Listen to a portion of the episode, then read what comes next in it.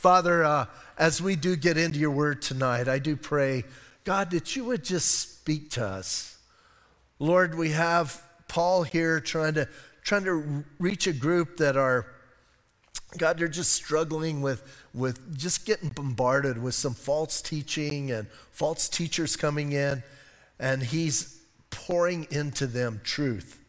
And Lord, the thing I know for my life is when, when I rely and trust your truth, that God, then I have clarity on how to walk and things I have to deal with. So I just pray. I pray that tonight we would understand, Lord, what you have for each one of us. And God, we'd be able to hide that in our hearts and, and hold on to that. I think, especially as, uh, Lord, we're going through a lot of different things. And and some of us are on the top of the mountain and rejoicing. Some of us feel like the mountain's on top of us and, and we're hurting and, and trying to get through. And yet, God, I know you'll meet every one of us right where we're at and minister to our hearts. And so, God, be glorified in this time, we pray, in Jesus' name.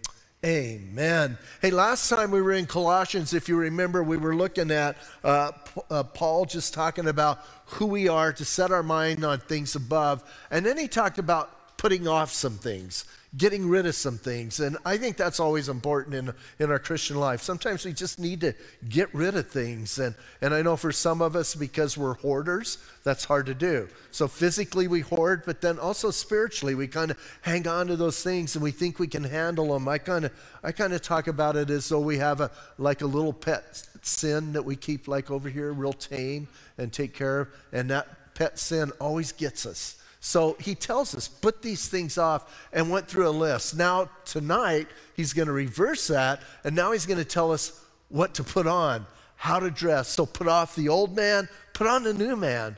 And listen, I believe, I believe there are things that we need to do as believers.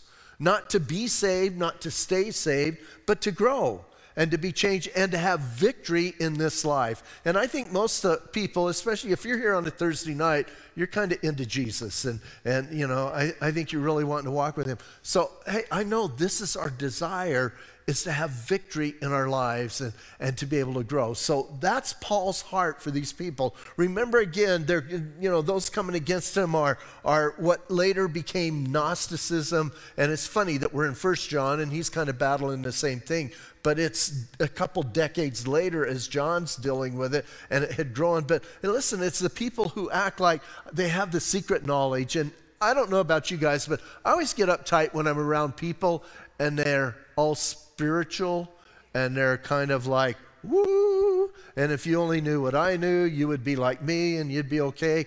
And, you know, I'm, I'm just a plain person. I'm, I'm a simple guy. And when I get around those people, I just, I feel sometimes intimidated and then I also feel inadequate. And as believers, we don't have to feel that way. We have Jesus, and Jesus is enough. And Paul's trying to get them to understand that as he's ministering to these guys. So in verse 12, we left off with verse 11. By the way, which he said, we're part of this new race, right? We're not Greek, we're not Jew, we're not circumcised, we're not uncircumcised, barbarian or Scythian, slave or free. We're Christ, right? We're in Christ. So he says, therefore, since that is true, as the elect of God, holy and beloved, put on tender mercies kindness, humility, meekness, long suffering, bearing with one another, and forgiving one another if anyone has a complaint against another, even as Christ forgave you, so you also must do. Now, listen, there's a lot just in these first couple verses. First of all, he draws a conclusion, and here's what I find fascinating is he's calling this group in Colossae, a town that was predominantly Gentile, right? and, and probably a predominantly Gentile church, he says, You're the elect of God, holy and beloved. That's interesting because in Deuteronomy chapter 7, God calls Israel almost the same thing. And he talks about them being elect. And I know some people, some people don't like that whole election thing. They get like all freaked out about it. And, you know, I always like to tell people, I'm pretty stoked. You know, you can feel bad about it, but hey, I know I'm saved. And I know that if God didn't choose me, I wouldn't be saved. And I'm really glad I'm where I'm at, you know. And, and so you can fight that doctrine, you can hate it. But even in Deuteronomy chapter 7, God says, I didn't choose you because you were great. I didn't choose you because you were perfect. I didn't choose you because you were the most. And he's talking to a nation of everybody. I chose you because I wanted to. And I feel the same about me. I didn't do anything to deserve what God has given me and deserve what God has done for me. And so he calls them elect, but also he says they're not only the elect, they're the holy. And again, holy means you're separated unto. Not so much, again, if you're newer to the faith, a lot of times we think of holy as a guy that's got a little halo going on and always walks around like this and they're, you know, no, holy means you're separated to God. And He's separated us out. We're people, we're unique. As He said in verse 11, we're, we're part of this unique family and this unique work He's doing. And then, beloved, I kind of like just the way He lays this out. So it's all terms that God always used for Israel. Now, Paul is taking them and using them for the church.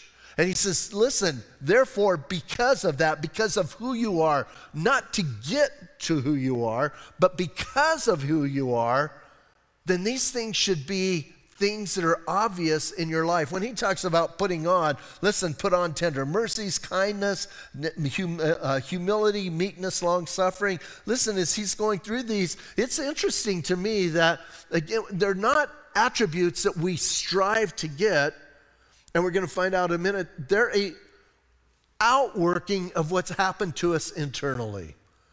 God changes us. And if, listen, if God has not changed you, then I don't mean to be blunt, but then you're probably not saved. God changes you from the inside out. Doesn't mean everybody's going to be perfect, everybody's going to be doing this all the time, but that begins to happen. And listen, as he talks about, the very first thing he talks about is tender mercies. And, and I think that's, you know, kind of showing some sensitivity towards people and being sensitive about what's going on in their lives and stuff. And as we're going to find out, here's the thing what he lists here, check it out, they're all relational things. They're not just things like you need to be a little bit more efficient, you need to use your time better, you need to be a little bit more productive, or whatever. Here's what he says these are relational things. Because we're born again, our relationships are going to change, and our relationships should be enhanced because of Jesus in our life. They shouldn't be more difficult, they should be better. So, tender mercies, you're a little bit more sensitive towards others. And again, it doesn't mean everybody's going to be this, you know, touchy feely, kind of real sensitive person, but inside, you know, it's coming out. And then kindness. Uh, whenever I think of kindness, I always think of Romans that the, it's the kindness of God that leads to salvation. And we need to be kind people. My wife, over the years, always tells me you get a lot more bees with honey or flies with honey than you do with vinegar. And I'm kind of one of those people, man, sometimes, just the other day, something happened, and I said, I just want to go tell him. She goes, I wouldn't do that. and then sometimes she says, What are you studying this week?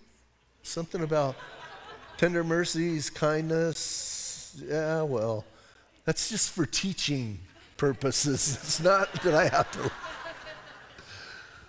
But kindness, again, I don't think we need that explained to us, but it's showing people, listen, it's demonstrating that to others. And have you ever found out as you are kind, what happens in retaliation towards you?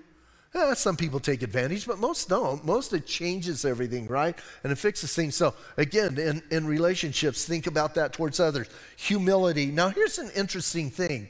In classical Greek, remember this, the New Testament is written in Greek, but it was written in a, in, in a, in a Greek of common language.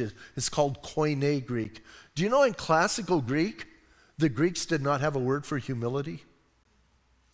Because they despised humility. That's kind of interesting, isn't it?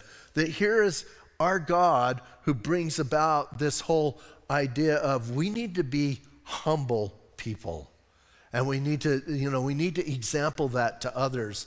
And I found in my life, when we exercise humility, it's a lot easier as a humble person to lift somebody up than it is to be all proud and arrogant because then you're reaching down and it's easier to get under somebody to lift them up so he says listen you gotta you gotta you know put on that humility and then meekness and again meekness is not weakness it always bothers me when people get, you know, I, I don't know, I'm not going to be no doormat. It sounds to me like a lot of this is just about a doormat tender mercies, kindness, humility, meekness. And it, no, meekness is what? Strength under control, right? We find out Jesus was meek and mild. So again, he's saying, man, harness that power and know how to use it properly. So we're people that, that we're going to be meek. And then he says, the, the one that most of us really like, long suffering.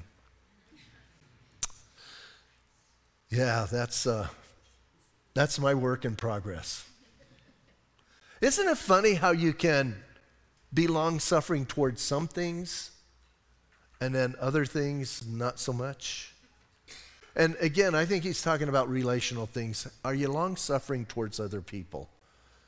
And are you willing, listen, are you willing to let people be people? Can they make some mistakes? Can they blow it? And you're still going to be there for them? It's hard, right? It's difficult. And he says, that's what we need to do. And then, listen, I think the long suffering just goes into the next part where he says, bearing with one another. We need to be those who, man, we're going to, you know what? I am going to make it with you. Again, we're in a culture and a society now where everybody wants to give up, everybody wants to quit. Everybody, you know, I mean, look at divorce rates, look at even relationships, and then I look at churches. People will leave a church at the drop of a hat because they're not willing to be long suffering and bearing with one another.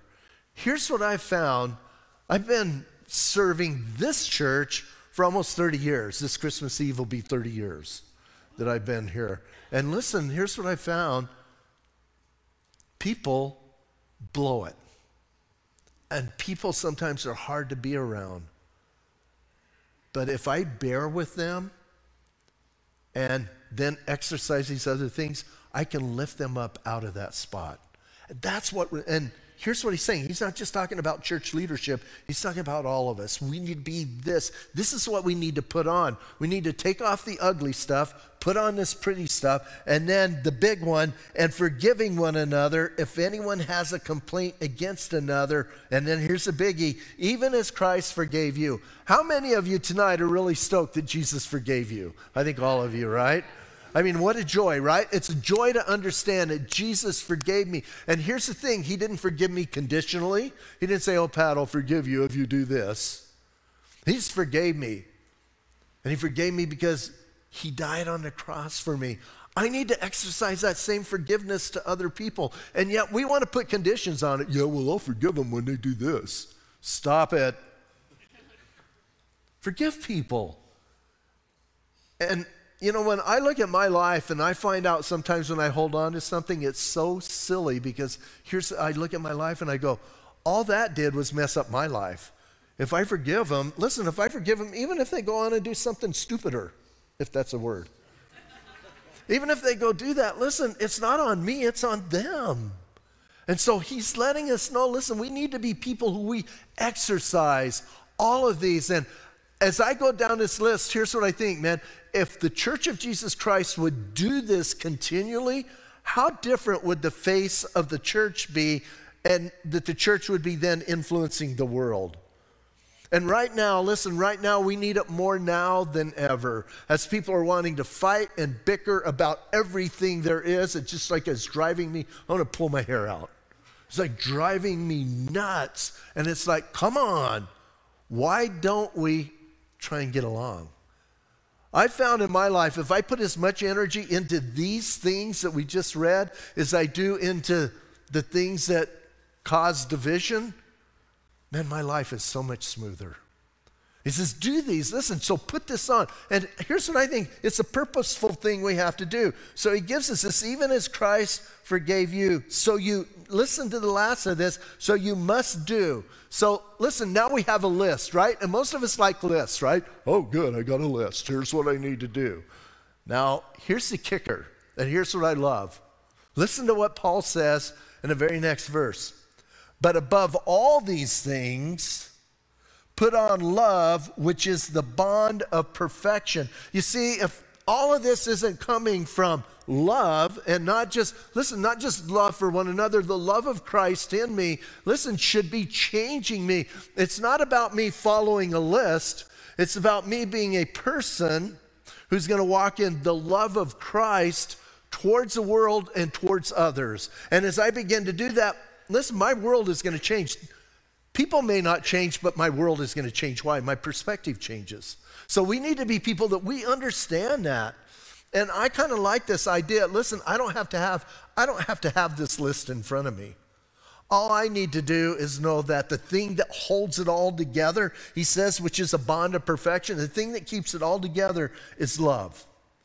And when I understand love, again, it's not, it's not just, you know, all you need is love, according to the, the four.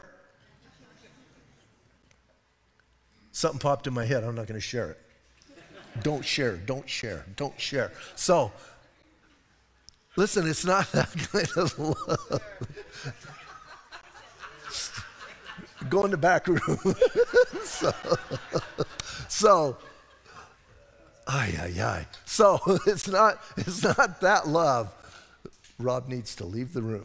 it's, it's, it's this agape unconditional love. Isn't it good when you can just be kind, generous, good to people, and lifting them up, and you don't expect anything in return?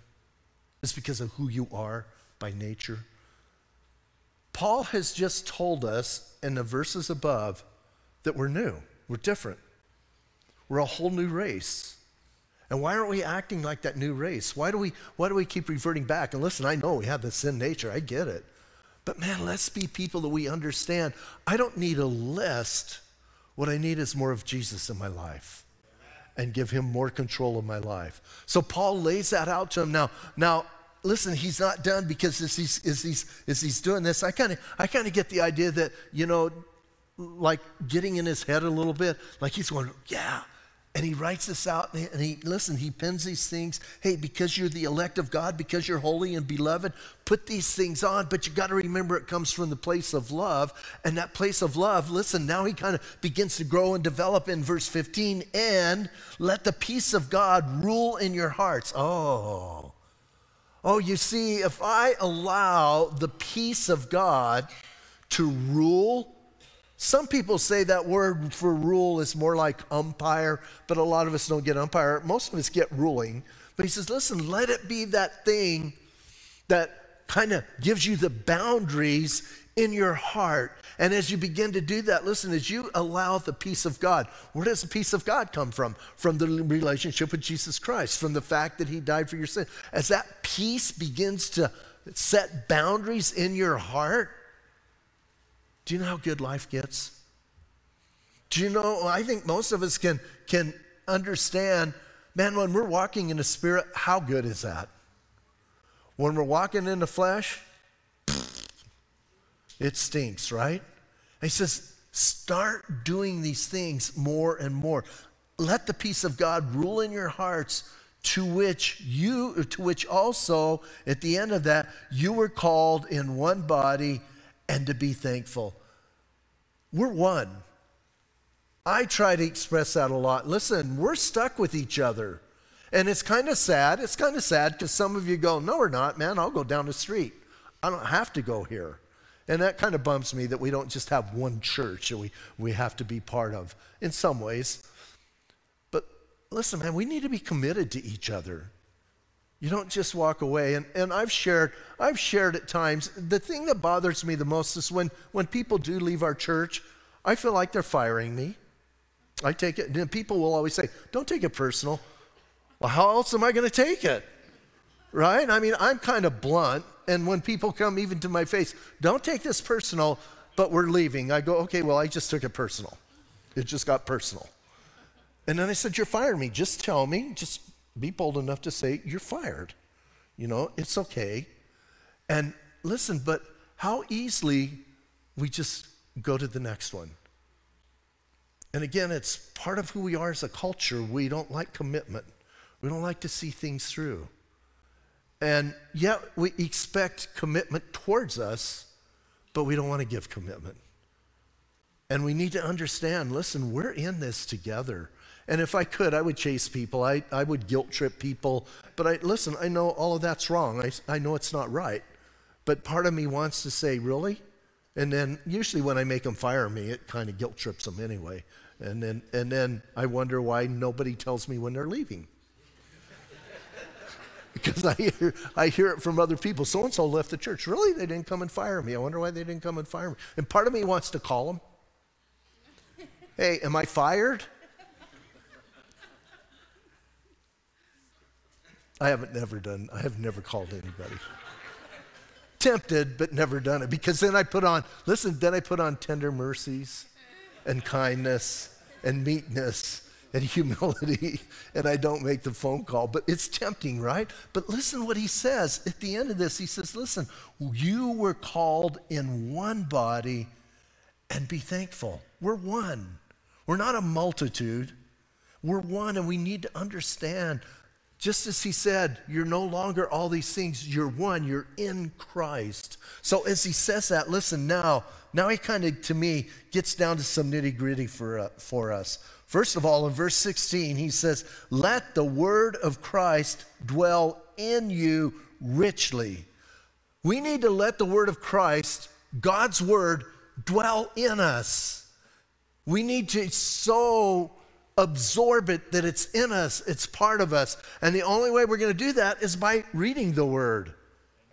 I was watching somebody the other. Uh, uh, they were they were teaching a couple nights ago, and I was watching it, and it's one of my favorite things to say. This book does not contain the Word of God. It is the Word of God, and it needs to get in me. And you know, again, I tell people, hey, if you can get, you know, we we even do the Bible reading through the year. We have it on YouVersion. It can read it to you. You don't even have to read it yourself. You can read it to you as you're going along. I mean, we'll do whatever. And it's not just because we want to be legalistic, it's because of this verse right here. Let the word of God dwell in you richly. Let it be powerful. Let it be something you, we need to be people of the word and that we're like always meditating and thinking about because what happens when you do that? Then you're clothed with all of these things we just talked about. He says let it dwell in you. And i love this part richly. Not just listen not just little tidbits. We're a culture of sound bites right? How many of you like get on youtube and if it's over five minutes you click off and go to something else? Because it's just way too long and we, we're kind of in that culture and doing that thing. And we need to be people, we're going to meditate, we're going to let the Word of God work in us, and we're going to let it be in us richly. And we're going to do that. And then he says this He says, Let it dwell in you richly in all wisdom, teaching and admonishing one another in psalms and hymns and spiritual songs, singing with grace in your hearts to the Lord. So, a lot said there. Now, listen, we can divide that up somewhat, but I also think it's kind of interesting. Number one, he's centered around the Word.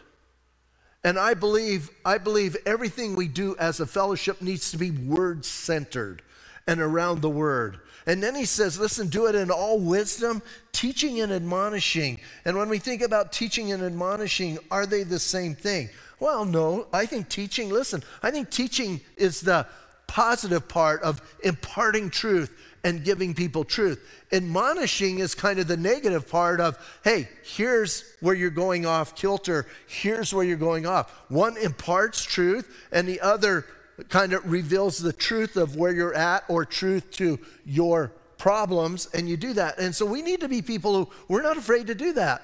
We bring up the word. And if you've been in this church any amount of time, you know our fellowship is about teaching. We're about teaching the word and getting the word out. And, and I think that's one of our strengths. We have some weaknesses that, that others have pointed out on their way out as they're firing me. But listen, listen, we have some of those, and that's all right. But man, listen, we need to be people that, first of all, he says, in all wisdom. Where does all wisdom come from? The word. And teaching and admonishing. And then, but then he says it in this weird way, I think. He says, teaching and admonishing one another in psalms, hymns, and spiritual songs. Oh, you mean that stuff we do before we get into the word? That's not just singing? No. What is it? It's all worship. And it's accomplishing something in our lives. And we need to understand it's not just singing words, it's teaching and admonishing one another. Do you ever get convicted when you're singing a worship song? That's admonishing. Do you ever feel like you, wow, that puts the kind of together? That's a, you know, I like that. That's teaching. But we do that, listen, we do that, and then he lists, it's funny, as I was going through this, he lists uh, uh, three different things here, right? He says we need to be admonishing or teaching and admonishing one another. Oh, by the way, before we get into that, notice it's one another.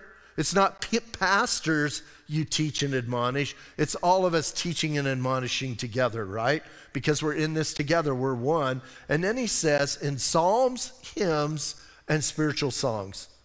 What is he talking about?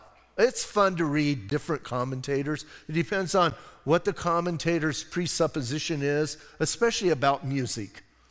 And listen, we're all we all have our particulars about music, right? We feel this way about this kind of music, this way about that kind of music. Some music we love, some music we don't, some music we despise, and etc. And uh, you know, if it's one thing that's tough on a church, it's music, right? Because you can't please everybody. All the music's not going to be the same. And again, we have different genres of going on, and what, even within the church. So it was fun for me to read some of the commentaries because some of the commentaries, there's a couple couple guys I read, they absolutely despise modern worship music. So they start in their rant. And they start doing things like it's all of the devil. I can't believe that these people would put an electric guitar up there. I can't believe in drums.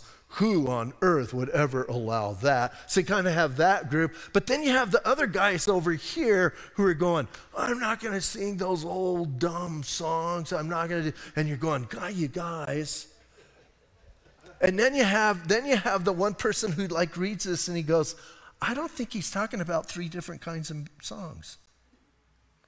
I think he's talking about worshiping the Lord.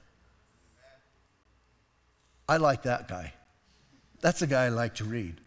So we could divide it up. Yeah, we could divide it up. Listen, here's, here's a division that uh, most make is they go Psalms are from the Psalms, right? Although it's not capitalized here, so I'm not so sure he's thinking about the book of Psalms, but we'll give him that. Well, you know, the Psalms are about about singing from the book of Psalms. And if we, you know, if we put every psalm into, you know, music and put music with it, we could sing it. Some of us would be blessed, some of us not. You know, some of us would, would number one, we wouldn't like the way the music went. We wouldn't like this, or we wouldn't like that. We would have to agree with the words because it's the word of God, right? But anyway, psalms, and then others say hymns. And what I find kind of fascinating, the ones who say hymns here refer to the hymns from the time of the Reformation.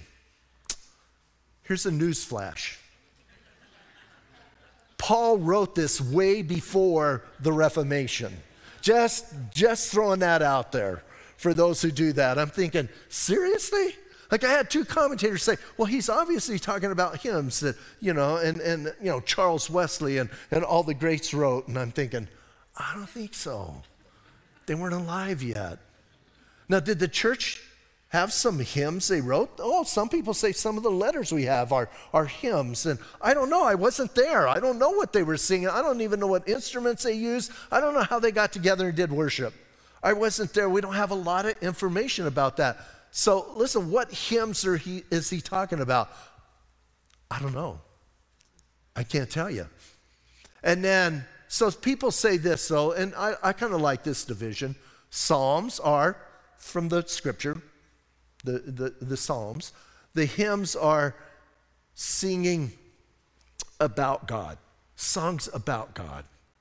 And then they say the spiritual songs are what he's talking about, are songs that are we're singing to God and we're also singing kind of a glory, glorifying God for what he's done for us. Uh, you could divide it up that way, I guess. That's kind of what we do with some of our music. Listen, some of our music is from Psalms. We have some songs we sing that are from Psalms. We have some songs that we sing that are about God. We want to declare things about God, and other songs we sing, we want to declare things to God. And maybe that's what Paul's getting at. In other words, here's what he's getting at music used in worship of God. And here's what I know it's powerful. It's powerful in our lives, but it's got to come from a place that's centered around the Word. And not always just, listen, not always coming directly from the Word, but it's centered around, in other words, it's got doctrinal truth to it.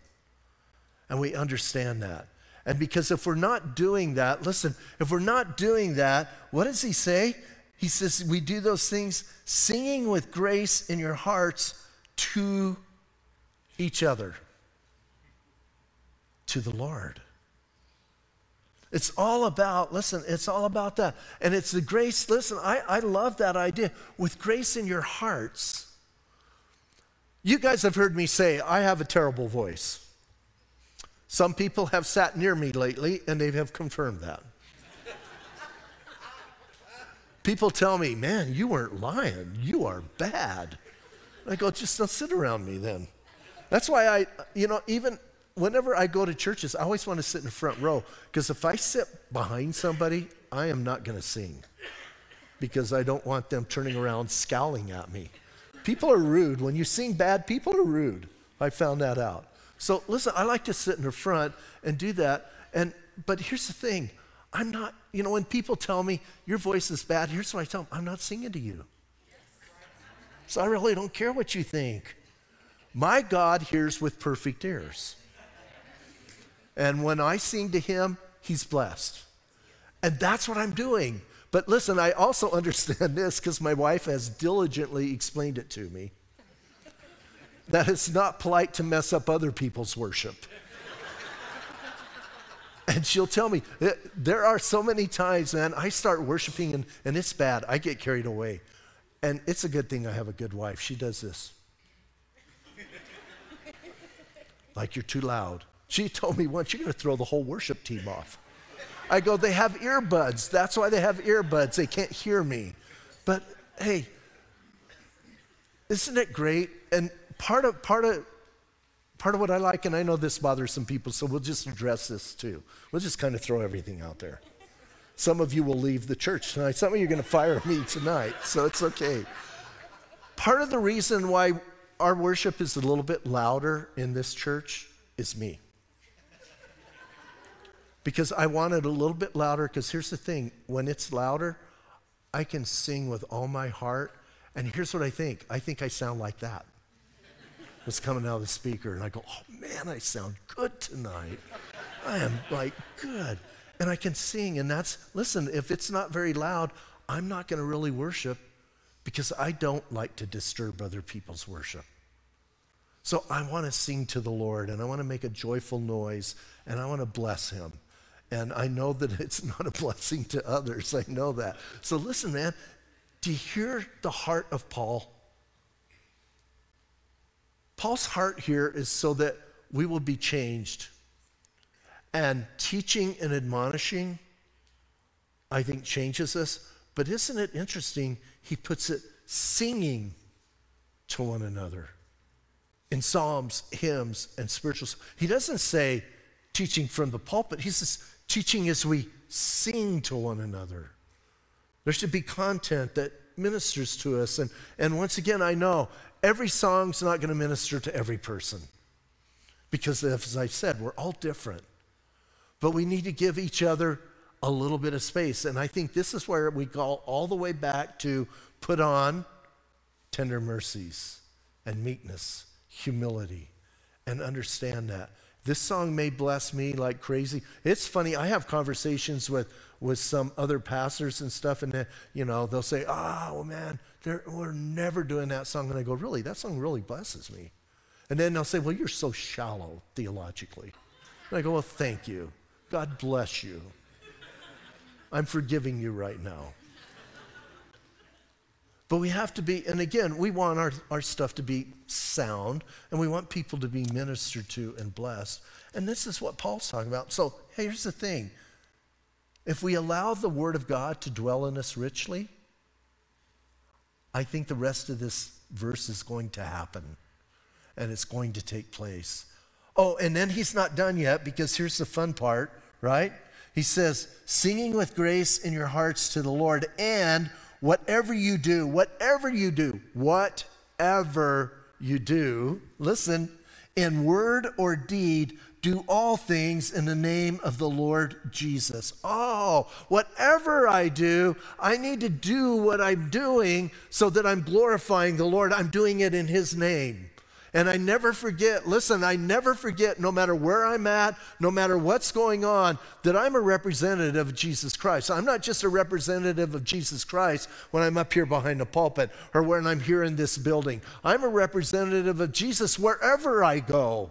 And whatever I do, whether it's in word or deed, I need to understand, I need to do it in the name of the Lord. And you know what? Isn't it, isn't it so good when you do it in the Spirit, and you even, listen, even if you're in a bad, you know, awful circumstance and you do it in the Spirit, don't at the end of that, like you go home maybe and you go, yes, yes, I conquered the flesh today. I didn't flesh out on that person because I remembered who I am in Christ. And whatever I do, I'm going to do in the name of the Lord. Listen, and when he talks about that, he's not talking about just, you know, a label. He's talking about we remember we're representing him. We're taking him wherever we go, whatever we do. I think that's always a good thing. Listen, in my life, I think it's a good thing. I would love to sit and tell you that everything I do is perfect. I never sin. I never do any of those things. And, and wouldn't it be good? It's not true. But when I stop and think, wait a minute, I'm doing this right now in the name of the Lord Jesus, is this something that would really be beneficial to Him? Is this something that would be beneficial to our relationship? I often stop and think about my marriage. And if I do something, is that going to be beneficial for my marriage? Is this going to be something that's going to be beneficial for my wife and myself in this relationship that we have? And oftentimes I choose, I'm not going to do that because it's not beneficial. Well, the same thing in my relationship with the Lord. Is that going to benefit? Listen, that's all Paul's talking about is understand that and know that whatever I do, listen, whatever I do, I need to stop and think. Whether it's speaking or whether it's doing something, I need to understand that. And then, listen, then he goes a little bit further. He says, he says that we do all in the name of the Lord Jesus, giving thanks to God the Father through him. So when you're doing something, are you going to be able to stop and say, Oh, Lord, thank you so much in the name of Jesus. Thank you that I get to do this right now. There's some things we're not going to bring Jesus into, right? At least verbally and into, but he's there. Wherever you go, there he is. He's with us. Do you understand? Paul is saying, because we're born again, because of what Christ has done in our lives, they should look so different according to verse 12, 13, 14, 15, 16, 17 than they did in verses 5, 6, 7, and 8. You see, we don't need to be like the world. We need to be the opposite. We need to be the different. And that's what he's talking about. So, what's fascinating to me is he's moved all the way f- away from bad doctrine and bad theology to letting us know we need to put some things on. Most of you got dressed when you came here tonight. Thank you. we put on clothes, didn't we? Why do we do that? Well, because it's number one, the polite thing to do and it's a nice thing to do. Do you purposely put on Jesus before you go out? Do you purpose in your heart you're going to represent him? That's what he's talking about. So I want to do that. Listen, I want to do that. I want to do that as relationships with others. I surely want to do that in, you know, looking at verse 16, in my worship of God, I don't want to just sing songs. I want it to be an act of worship. And I want to enjoy Him. And if I purpose in my heart to do that, here's what I found. If I purpose in my heart to do that, almost any song that we do, I'm not saying just pick any song, I can worship God. It's my heart that matters, it's my attitude, it's me. And so, doesn't that happen in all aspects that he's talked about? In relationship, what happens? It's going to be good or bad. It's your heart. Where are you going to be? So, Paul here is not giving us a list, but he's saying, think about your heart and let the Word of God dwell richly in you, and you will be these things, and you won't even have to try. A fascinating thing about this section, it sounds almost identical to the fruit of the Spirit, is love, joy, peace, patience, kindness, gentleness, and self control. Huh. Kind of get the idea that as we walk with Him, this fruit develops? Let's stand up and pray.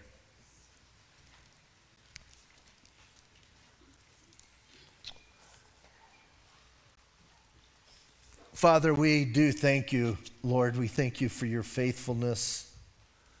Thank you for your word. Thank you for your challenge in our life. That, Lord, we read these things and we know that it's more than just words on a page. But God, it's your desire and your heart for us. And I pray, God, as believers, that we would be men and women who, first and foremost, we would understand we're saved by your grace because of what you've done in our lives. And because of that, you've brought us into this whole new family, this whole new relationship, this whole new race, if you will. That we're all one in Jesus Christ and we're together. And I pray that you would make that so real for each one of us. And that, God, we could honor you with this thing we call life. And we could glorify you with what we say and what we do and what we sing, God. That it would be such a blessing to you and to others. Thank you for the challenge that we have as we look at this. And it challenges our, right where we live, right every day, every day as we walk, it's a challenge for us to understand who we are in Christ.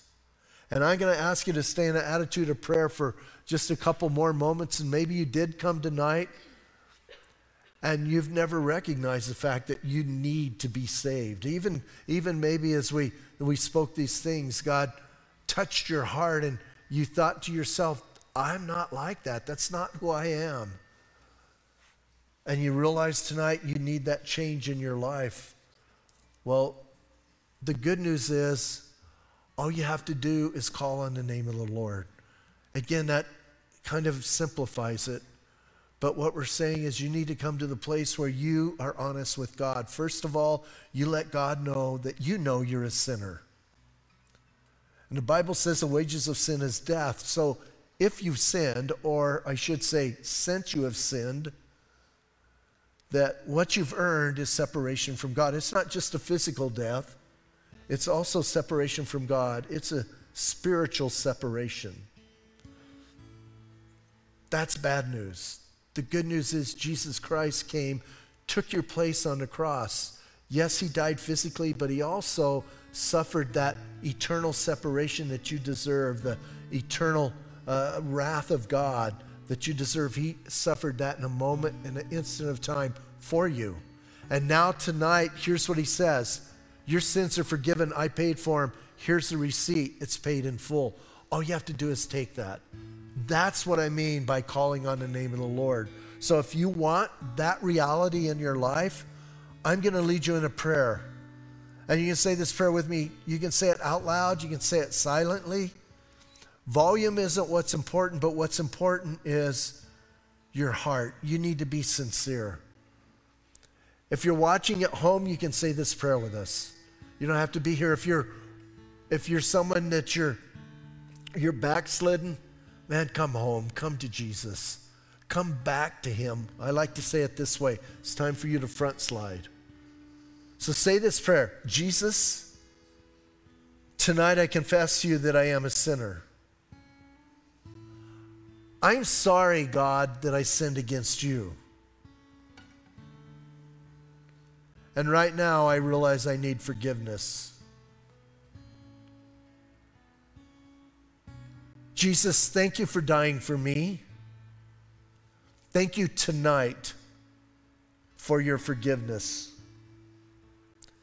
And right now, I want you to come into my heart and change me. Jesus, come into my life and guide me. Tonight, I'm asking you to be my Lord and my Savior.